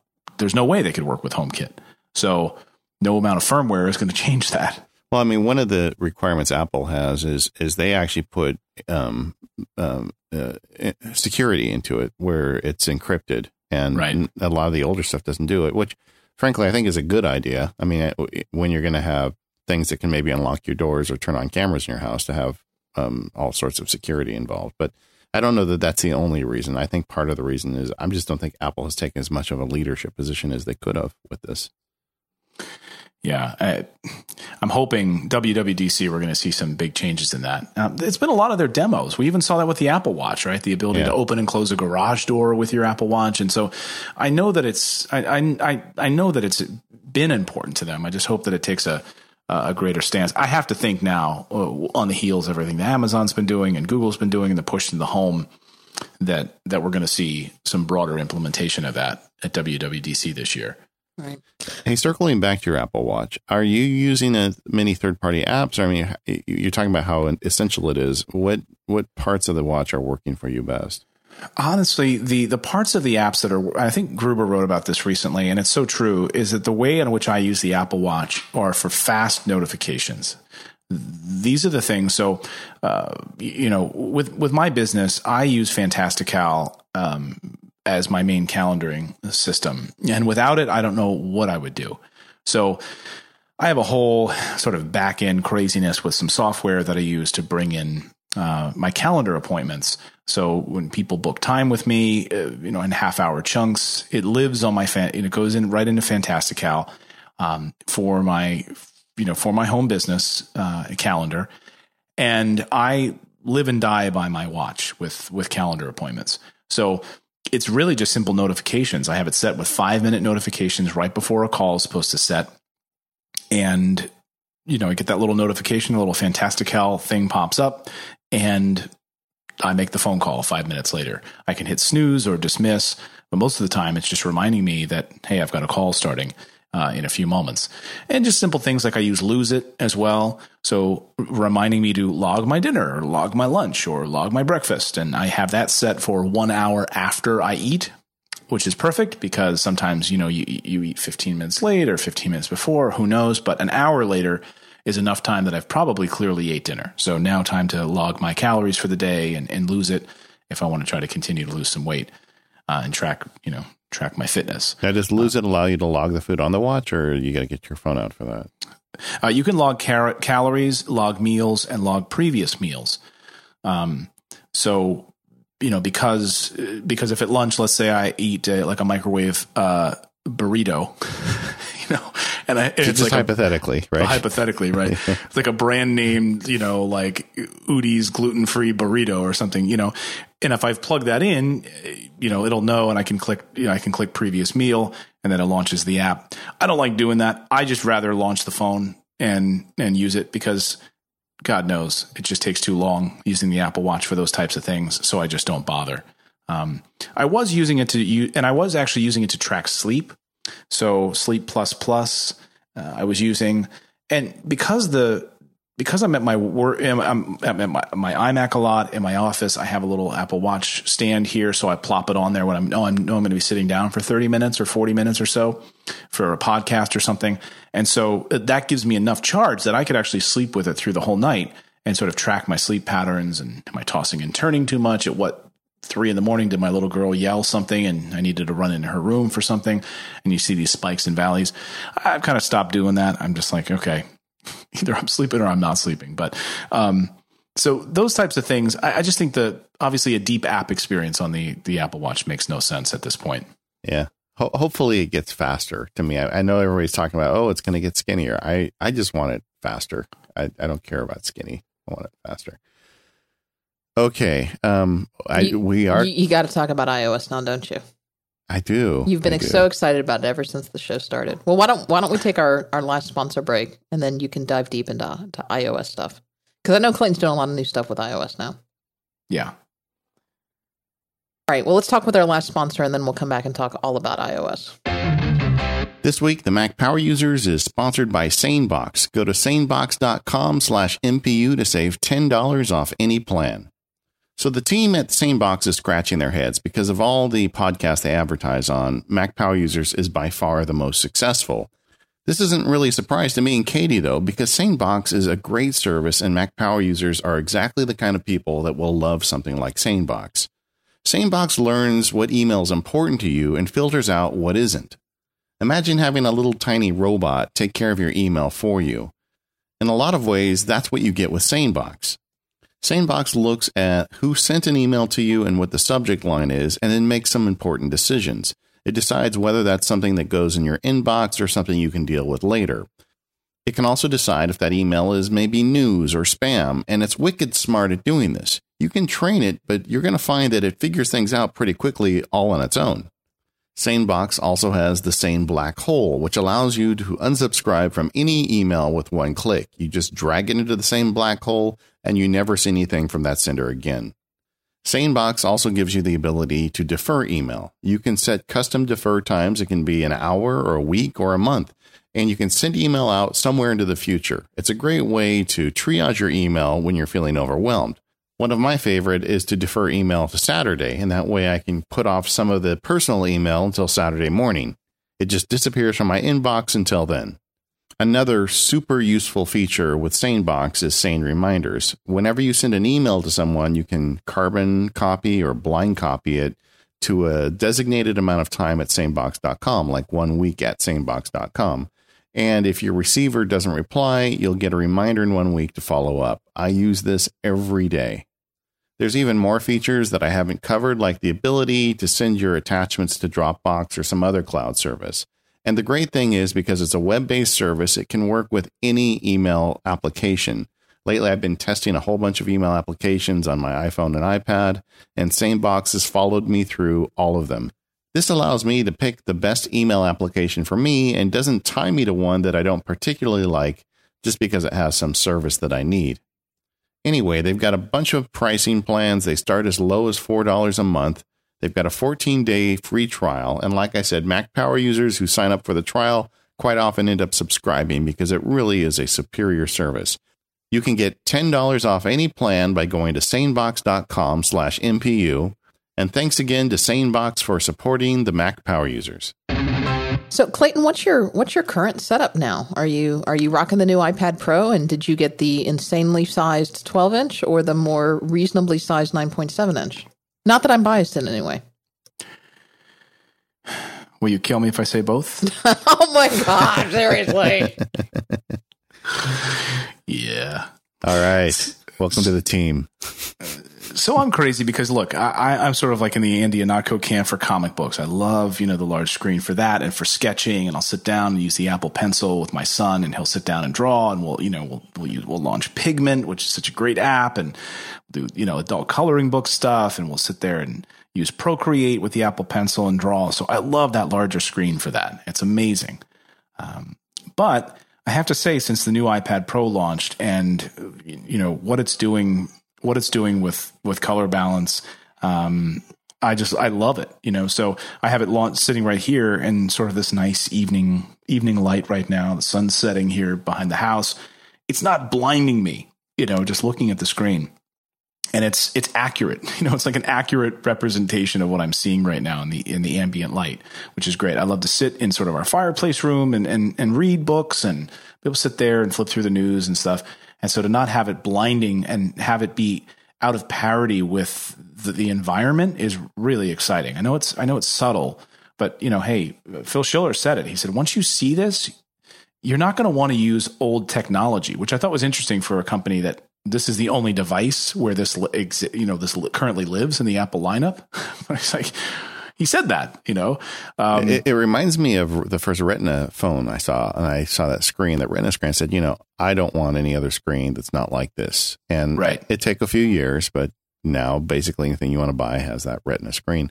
I feel like this is the first of many for this this screen technology, this auto adjusting. It, it's just like nothing I've ever really used before. And Katie, I have a problem. I mean, I admit it. I mean, because I just I can't make up my mind because I like both of them, right? I like I like how nice and light the smaller one is, and it's it's it's cute and it's it's perfect for kind of just you know walking around the house a little bit and doing some things, and you know flipping through the news in the morning and uh, kicking back and maybe flipping through some sports scores, watching my Phillies on the on the MLB app and those sorts of things. But then I love going to the coffee shop, and that's one of the first things I do for for my for my business. You know, I'm I'm in front of my Mac for most of the afternoon, but for my for my business, I love you know, dropping my son off at school on my days that I'm not at work, and I I go down to the coffee shop maybe after the gym, and I've got my iPad Pro, and I plop that out, grab my cup of coffee, and I get a ton of work done. And that's that the big one. That's the big one. Yeah. What, yeah. what, what, are you using a keyboard with it, or are you just tapping on the glass? Yeah, I'm using the smart keyboard. Yeah. And I love and I love the keyboard. You know, I'm not a I'm not a keyboard crazy person, so I find that it I my brain sort of adapts to keyboards pretty quickly. And I really like that keyboard. I like the texture of it. I like how it feels. I like that I can, you know, it, it cleans easily. Uh, and it feels like a nice full size keyboard to me. And I get a lot of work done using it. I get a lot of emails from people asking if I can type on my lap with the iPad Pro and that keyboard, and I, I have no problem at all with that. I mean, yeah, it, none whatsoever. Yeah. Now I'm going to ask: Are you using the the on sorry the keyboard cover at all with the smaller one with the 9.7? Because I'm very interested potentially in getting that because I'm really enjoying my 9.7, but have had several instances where I've I've I wanted to be a little more productive and wanted to use that keyboard. I love it. So I do. Both of them are now attached to this permanently. Although I must admit, when I take off the smart cover on the 9.7 inch, I love just the way the iPad feels. I think it really is. Apple is onto something, was onto something when they settled on that as sort of the ultimate iPad, you know, the, the sweet spot. Because just holding it without anything on it, it just feels so good in the hand. Um, but yes, I love this smart keyboard cover for the 9.7 inch. I use it all the time also. So both of them I use and uh, and and get a lot of work done. What are some Let's, of your, what are some of your favorite apps for for getting work done on your iPad Pro? Well, I know this may shock you. I know you guys just did a whole show on mail recently. I have to say because I live and die by email, I have been looking for the really deep functionality that AirMail provides. And with the launch of AirMail on the Mac, with the new version of AirMail, yeah, and the parody or the, you know really the it's it's sort of I mean it's almost exa- it's almost identical now on iOS. Um, there's a few things you can't do um, on iOS that you can do on the Mac, but they're not enough that would keep me from using it. I have now moved. I've actually moved Apple Mail out of my dock and into a folder for the first time ever on iOS. Well, well so, AirMail is an app that could do it because it has smart folders. I mean, it has a lot of the features that keep people in Apple Mail. And I find it, here's the thing. I, with, with with what I do with with real estate, I you know I end up having clients or people I work with who I need to kind of go back. I need to go back a lot, and I need to find out threads, which particular properties are we talking about, all of these sorts of things, and I need to know where I am in that conversation. And airmail is ridiculously fast for search. And that is one of the weaknesses of iOS Mail. I mean, Absolutely. search on iOS Mail. I don't know what is going on, but it is it's so slow. And It is and even ridiculous. after it's done, it still doesn't get everything. Right. I mean, that little progress bar, I want to rip my hair out. Yeah. And airmail is so fast. And what's beautiful about it, I mean, is it can get, you know, I can search, of course, by by subject. I can search by by person. Um, I can then archive all of those at, in one fell swoop. But search is honestly, I think, one of the main reasons I'm using Airmail now as my predominant app. Not to mention all of the things and all the customizations I can do with snoozing, uh, certain times of day, um, you know, send things later. Um, and quite honestly, I send, I know this is a, a, a weird, and I don't use it all that often, but I know that it's a weird thing for people when that's the idea of whether or not the, you know, it, things are going to be open and you can see whether or not it's uh, the read receipts. I've I tried it and I, I don't really use it all that often, but I did because I was finding some some of my stuff was going to spam. Because if I'm sending a PDF for the first time to someone and I'm just like, okay, are they seeing this thing? They asked me for it. Are they seeing it? But their their their email provider is seeing it as spam. And now I can see that they didn't see it. Yeah. And it's and it's going so that's I don't, I don't know if it's invasive or not. I, I don't, like I said, I don't use it a lot, so don't send me hate mail. But I've just been like testing it. I'm like, you know what? It actually has some non nefarious use cases for me. Yeah. Um, uh, you asked for it. I'm sending it to you, but you didn't see it, and I can see it. And now you're going to get mad at me because you didn't see it, but it's not my fault because it went into your spam folder. Well, it, it is a it's a contender. So Airmail, gang, if you haven't tried it, is they've made significant progress in the last month or two. I mean, they came out with the the iPad version and they did a significant update to the Mac version. Um, it's got, like I said, it's got smart folders, which to me is is is key. And frankly, they do a better job of smart folders on iOS than Apple Mail does, and the search is better. So I, it's not entire. I- don't think it's like a it's a no brainer kind of decision. I don't think you if you're happy with Apple Mail, there's no reason to move. But if you're interested, this is one worth looking at. I think we're going to do. I keep threatening, but at some point, I, I have been using like about six different iOS mail applications for the last month. And uh, if I can bring anything new to the conversation, we're going to talk about it more on the show. But this is one worth checking. I, I have a feel like I love when you guys do mail episodes because I mean, to me, it's the crux of everything I do, and it's one of the most intimate environments for for for us in technology. Everyone every day checks their email. You might go days without checking social notifications, Facebook notifications, tweets, etc. But everyone checks their email daily. And so that kind of environment I think is so important. And so I love every time you guys do a mail episode because I learn something learn something new. I mean, I love a lot of the implementation a lot of the things the services that you can provide too or the connect with. So Yeah. PDF expert, you know, I can dump things right. I can create a PDF right from the email, dump it right into PDF expert, you know, Dropbox. I mean, there's so many great uh, third party third party services that Airmail works with too. That's just it's a no brainer. Or even just make a PDF on your iPad, you know, which you can't do with Apple Mail. Right. Yeah. To do integration, OmniFocus integration, Fantastical. How many times I need to remind myself to do something at a certain time in Fantastical, and then has here's you know here's the you know here's all the uh, actionable uh, you know things that I need to I need to take right with um, phone phone numbers and all that sort of stuff right there. It's it's brilliant. So, what are some of the other uh, hot apps on your iPad these days? Hot apps. Uh, you know, I've been using GoodNotes quite a bit. Um, I recently flew out to one of my markets where I buy rental properties and was walking through properties and and you know ta this is amazing. I mean, to use I was using the iPad Pro camera, which the 9.7 inch camera, which is phenomenal. Yeah, it's, it's it's on par with the iPhone, I believe. Right. Yeah. So taking photos of properties, okay, with my Apple Pencil in my hand, and in certain rooms where I knew we were going to do certain things with this this property, and we're going to do a total gut rehab on this house, etc. um, or even neighborhoods, right? So I was working on like a different neighborhood for my rental properties and what we were going to do. So I had the maps, right? So screenshot maps, put right in good notes, driving around looking like a hundred properties, scrolling notes right on the map overlay with Apple Pencil, writing good notes, taking then text notes. I had my smart cover with or smart keyboard case with me. So taking notes about the neighborhood, taking notes about, you know, like potential rent numbers, et cetera, like that. Um, how much work I'm going to have to do on this house versus that house, et cetera. And then walking through properties. So then, you know, skipping pages and creating notebooks for certain neighborhoods and then taking photos of houses.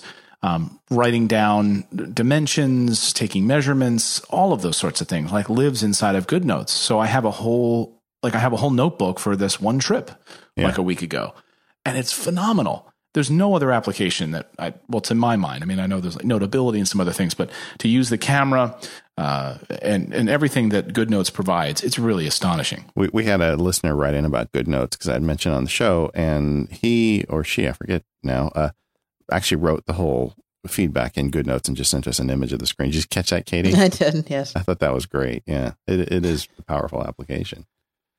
Now, using the Apple Pencil for any other apps? Uh, you know, on the productivity side. Um, well, I use because uh, I do a lot of contracts. So, um, you know, contracts come back. I've got to mark those up, sign them. I'm out and about. We're going to buy this rental property. Um, my wife will send me the PDF right there. I can launch it right in PDF Expert. Um, I I think that app is just phenomenal. Yeah. Then the folks at Readdle are brilliant. I've been looking for, you know, and there are obviously a couple of them, but I love this one.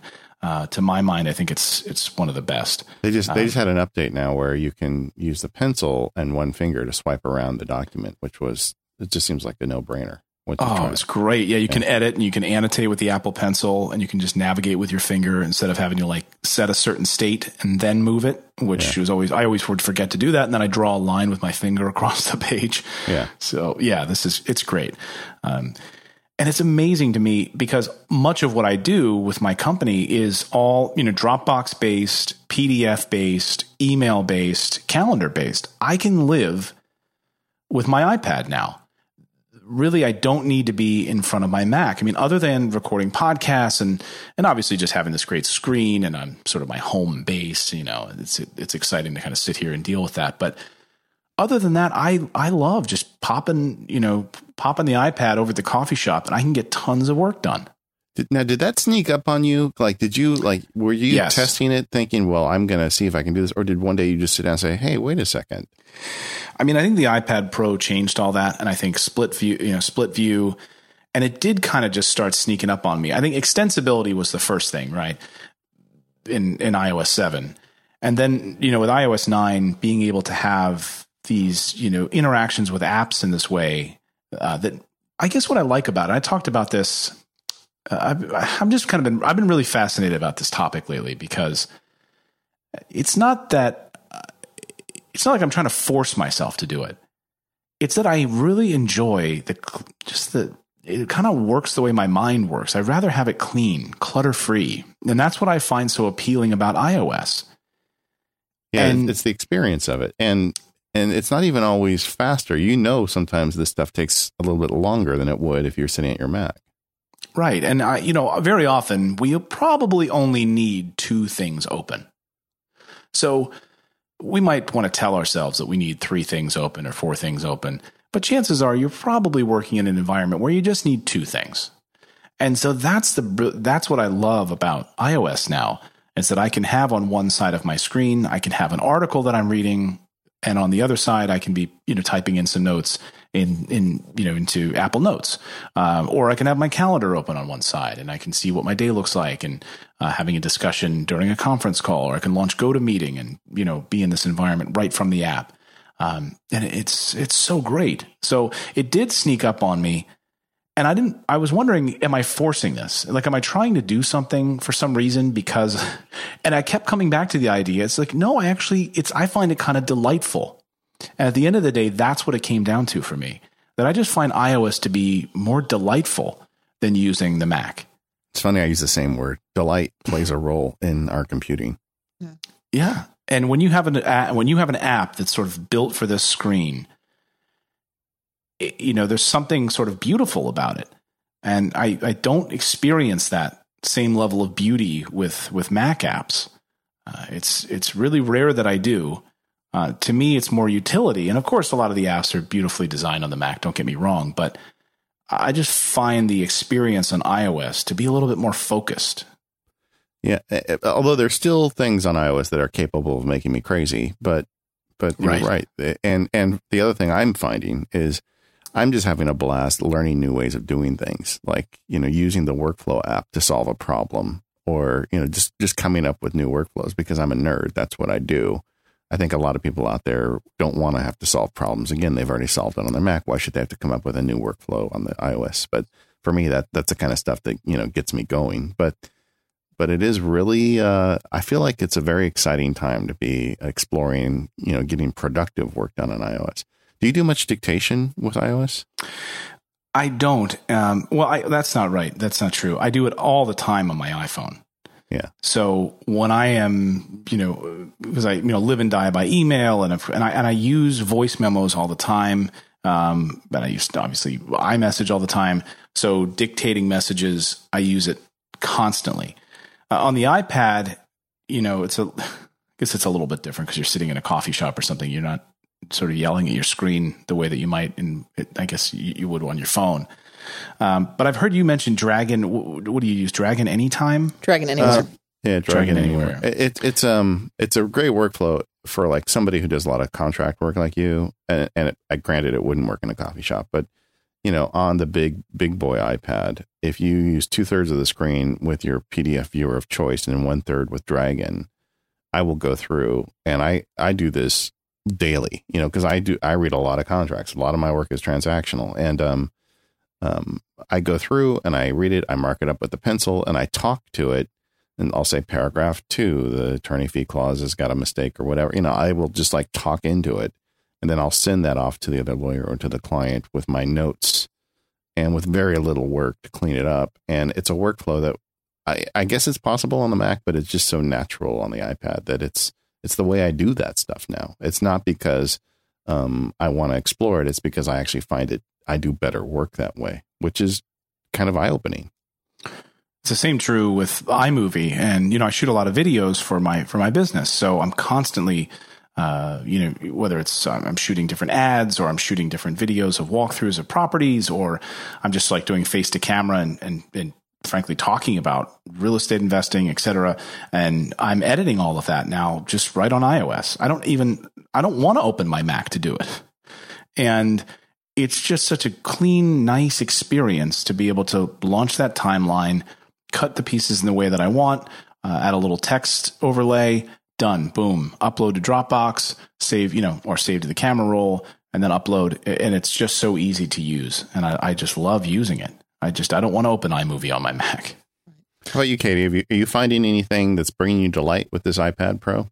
You know, I'm finding that I can be a lot more productive on it, and I was really concerned about the size, as you know, with the with the new iPad Pro because I'm such a mini person. I love the iPad Mini, but it's the size is fine, and I'm really enjoying being able to to split screen stuff, to be able to throw something off to one side, pull something in on another, and be able to work on two things simultaneously. So I'm I'm finding that it's a device where I can I can do something on my iPad. I don't I before I was saying all right, well, I'll get around to that as soon as I, you know, go into the office and start working on the Mac. And I'm, I'm not having to do that now. You know, another way that I'm using the iPad for photos of my family and things, and, and just I'm big photography fan. So with my Sony A7R2, you know, files are pretty massive, but it's great to to be able to import right there on the go. And I find that I was using Lightroom, I still have it. I, you know, I pay the monthly Creative Cloud subscription. I just don't use it as much, and frankly, I've almost stopped using it now in favor of uh, photos on on iOS and and the Mac. And Canon is still on my Mac, right? The main uh, the main library backed up to my Drobo is my Mac. But using the camera connection kit out and about, for instance, my little girl's birthday party was like last weekend, and I was there taking photos, and then I just like had my iPad with me and just popped the pop the SIM card right into my iPad and was able to, like on the drive home, Uh, my wife was driving. Uh, Okay, edit, I was a little nervous there Good for a minute. disclaimer. edit some photos, you know, and Yeah. whether with extensibility, be able to dump stuff into Pixelmator and do some vignetting or just you know some color correction. It's amazing. And then you know creating some uh, creating some family albums. Okay, like Ava's fourth birthday party, and then sharing with the family. And getting back, and you know, knowing that, of course, the cloud storage on my, f- uh, or you know, iCloud on my, uh, excuse me, storage on my my iPad, I can clean that off or do whatever I need to do but it's all going to live in the cloud and it's all then going to be stored the main version of it's going to be stored back on my mac and then on my drobos where i keep my iphotos library. Uh, you know jason and snell and i were talking about this uh, recently at a, one, the apple event. We were just kind of going back and forth about ideas with and we were saying you know how amazing the photos app is. And you know, obviously there's it's not as full featured as lightroom but to be able to on the go and just to be able to sit back again come back to delight i'd much rather at the end of a long day which is when you're going to edit photos you're not going to do it like in the middle of your workday. You're Yeah. probably going to want to sit back. So okay family kids getting in bed you, you know you want to sit down have a glass of wine with your wife or you want to go back to your office and sit at your mac and edit photos at eight o'clock at night, or would you rather just like kind of kick back on the couch, feet up, and scroll through a few photos? And here's my little girl's birthday party, and I'm going to edit them and talk about my day. So it's that like little family, you know, it's just that experience of being able to kind of kick back, have those photos sort of in my hand, uh, and be able to utilize that. And by the way, you know the, you know the um. Uh, what, is, what does Apple call it? Why can't I think of it at the moment? The color correction on the new iPad Pro. Um, uh, Yeah, it's it's not night shift, but yeah, I know what you're where you're going. why can't I think of it? Um, But it you goes know, away not- when it you're goes photo away editing. for photos and videos, Yeah. which is great. So it's not like I'm color correcting inaccurately because it, you know this is on at this type of day. So that goes away and and it, very intelligent. So I, I that delight once again comes in with photos. Well, and and, for me, like- certainly it's a it's it's less of a barrier to it's less of a barrier using an iPad, I think, than than a Mac. If you're sitting in the living room doing some stuff while you're hanging out with the family, um, you know, if you're just having an iPad in your hand and doodling or doing some things, you know, versus sitting there with a with a computer in your lap, that that seems a little more standoffish, or Yeah, or even and- worse well, yet, also- if you've left and you're now in the office and separate and apart. Right, and you're never going to do it. That's the other thing. I think the bottom line is is that oh, honey, you keep telling me you're going to edit our Christmas pictures, which was the case. It was like six months later, you know, and I'm like, oh yeah, okay. And at the Our end of the summer day, I'm- pictures, yes. right? I'm exhausted. So I don't want to sit in my computer again and continue to do that. So by having that ability to just launch photos on the iPad and kind of go through them that way, when I know that like the main version of that photo is being stored in the Drobo and also in the cloud, and I've got these redundant ways of storing this stuff, it really is fantastic. So it's more of a just a thing of convenience, lowering that barrier to entry or lowering that barrier to getting stuff done is what I'm all about. Yeah, I mean, I I just didn't edit photos. I mean, I until I got really into doing it with the iPad and Apple Photos showed up, and just like you, it's something I do exclusively on the couch. If the kids are watching some TV show that I don't care about, but I just want to be in the room with my kids for a couple hours, um, and not be creepy and keep asking them questions, I'll sit there with my iPad and fix my Right. photos. You know, it's just the kind of thing that you can do. And uh, I don't know. I, I am more excited about technology, guys, right now than I've been in a long time because it just seems to me like we've got this whole new world of this Internet of Things that uh, this machine intelligence and and all this cloud based stuff is really starting to take hold. Um, and iOS is like a brand new operating system, and I expect next month we're going to hear from WWDC that Apple is putting the gas down even harder on you know the iPad, and it's going to bring some hopefully some new features like maybe Clayton won't have such a hard time moving data from one app to the next after June. Right. Yeah. Yeah, that's what I'm most excited about. Uh, uh, what are the things about? Um, and we're, we're not going. to We have a huge list, gang, by the way, of stuff we want to talk to Clayton about, and we're getting through like half of it. but the um, um, but just uh, uh, now that you are using iOS more, what are the parts that make you crazy? You know, where are the parts that you you do feel that you know uh, friction? some of the friction is uh, you know i have to let's say i have to send you know like to eight photos of a property to my operations manager who i just hired like a few months ago and so some of the things that i was doing every day you know now she's doing which is which is fantastic but like just like sending multiples of Yeah, things sending more than one. That's Mhm. always Right. yeah. And or selecting I've- more than one. Just anything more than one seems like it needs work. Right. Grabbing stuff from Dropbox and I want to send, you know, say a client is interested in buying a new, you know, rental property. Okay, great. Here's one, two, three Main Street. Here's the property. Oh, but you wanted two. So now I got to go back into Dropbox. I need to grab, I, I would love to be able to just grab multiples of things. And I, I, I would hope that that's something we're going to improve upon.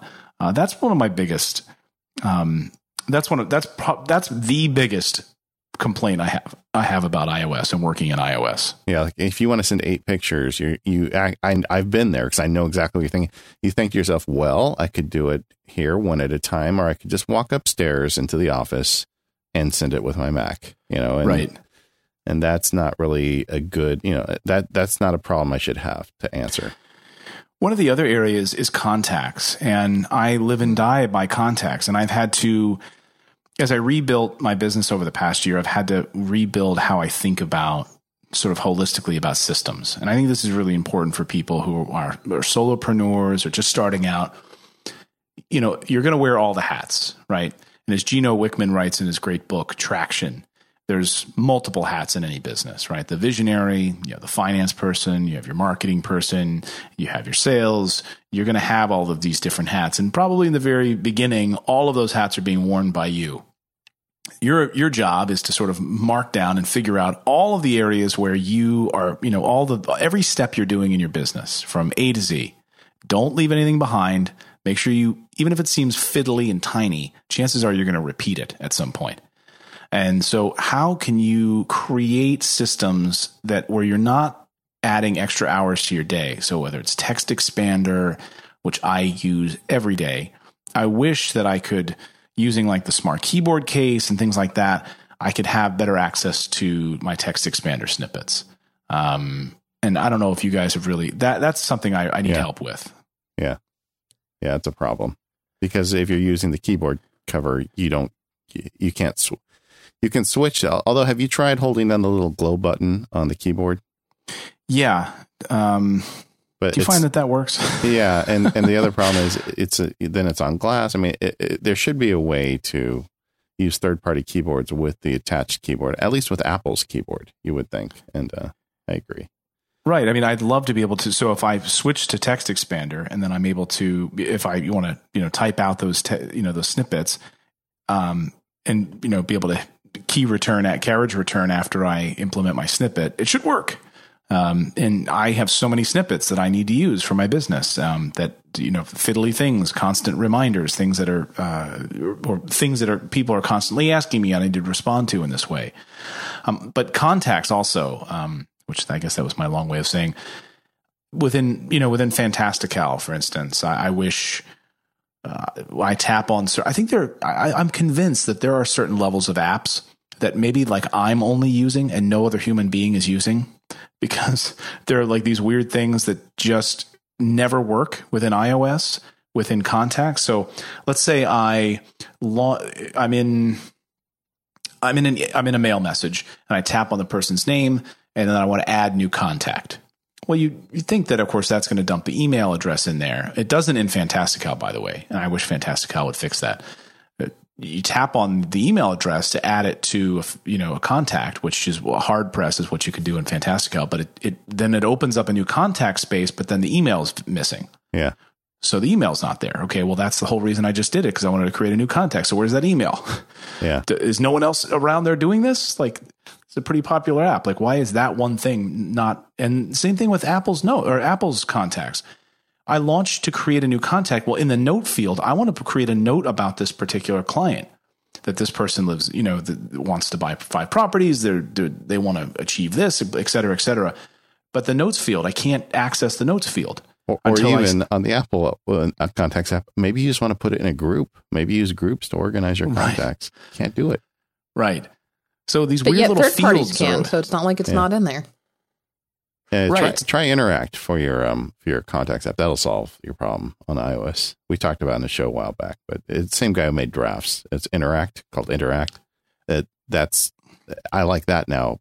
I prefer that on the iOS over anything over the contacts app on the Mac. It's just better. So Uh, now I downloaded that, But so if I'm in like a mail message, for instance, and I want to save and create new contact, no, you're not going to get there.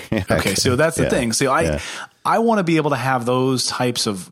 I would love to be able to use you know interact as the as the go to for that type of action. Yeah. I'd love to be able to set, you know, obviously it's all defaulted to Apple's apps, which is fine because they mostly work well. But there are those situations like that where I would love to have that choice that no, that's the app I want to use. Well, uh, like you, I, I am getting a lot of delight out of using the iPad these days, and it snuck up on me too. I didn't think that I was going to become, you know, the zealot over iOS, but apparently I'm becoming one, as Katie's reminding me. But the, uh, but it We're going to rename the you. show soon. No, we're not. No, we're not. We're, I still use I still use the Mac hours a day. Don't I'm not going um solely. I mean, I, I, I know some people are doing that, and you know, God bless them. But uh, I I really like my Mac too. But you know, when it comes to the stuff on iOS, it really is interesting. But there is still a lot of stuff that needs to be fixed. I mean, if you're out there and you're not really willing to run down the sharp end of the sword, you may be better off waiting a year or two. Let us fix this for you first. Well, Clayton, we're we're about at the witching hour here, but I do want to give people an opportunity to to find more of your stuff, uh, figure out where what you're up to these days. What's the best place to find you nowadays? Well, geez, you know, I kept sort of dancing around me building this new business, and I, I think, oh God, I spend so much of my time really in real estate investing, and so my, I literally spend thirty minutes back to back to back to back every day on the phone with people, um, talking to them about real estate investing and. In any sort of state that they might be in, just getting started, et cetera. And I always throw that out there, and people don't take me seriously.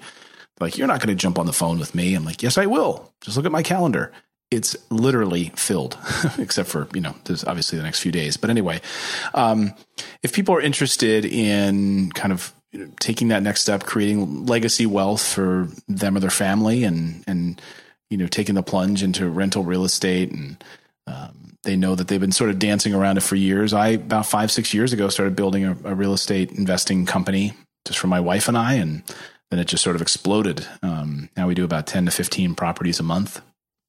Um, in the Midwest is where my main focus is. And so we buy properties. I help other people get their first rental properties. And I've created the company Morris Invest. And that's uh, morrisinvest.com is really the best place to, to go for that. Or people can always just find me on Twitter at Clayton Morris too. Sounds like a plan.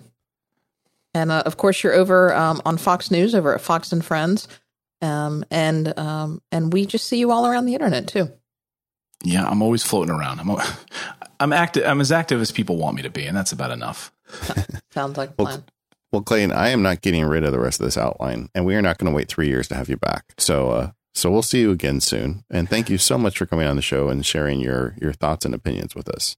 Well, I love doing the show, seriously. So anytime you want me back, I'd love to come back and geek out with you guys about this stuff. It, it, I think so many people, you know, building their businesses on the Mac and, and iOS, and, and that's it literally is the heartbeat of everything I do with my company, and I wouldn't be able to do it without it. So I love talking about this stuff. Sounds great. All right. Well, we want to thank our sponsors for this episode uh, 1Password, FreshBooks, and SaneBox. Uh, and thanks to all of you who have supported us through your membership over at Relay. Uh, and that's about going to wrap it up for us. If you have comments on this episode or if you want to send something in for our uh, MPU Live, which, as you know, we're moving uh, to the first Monday of the month at 6 p.m. Eastern, you can send those comments to us at feedback at macpowerusers.com or through Twitter. We're at MacPowerUsers or use that hashtag AskMPU and that'll get it to us. We'll see you next week.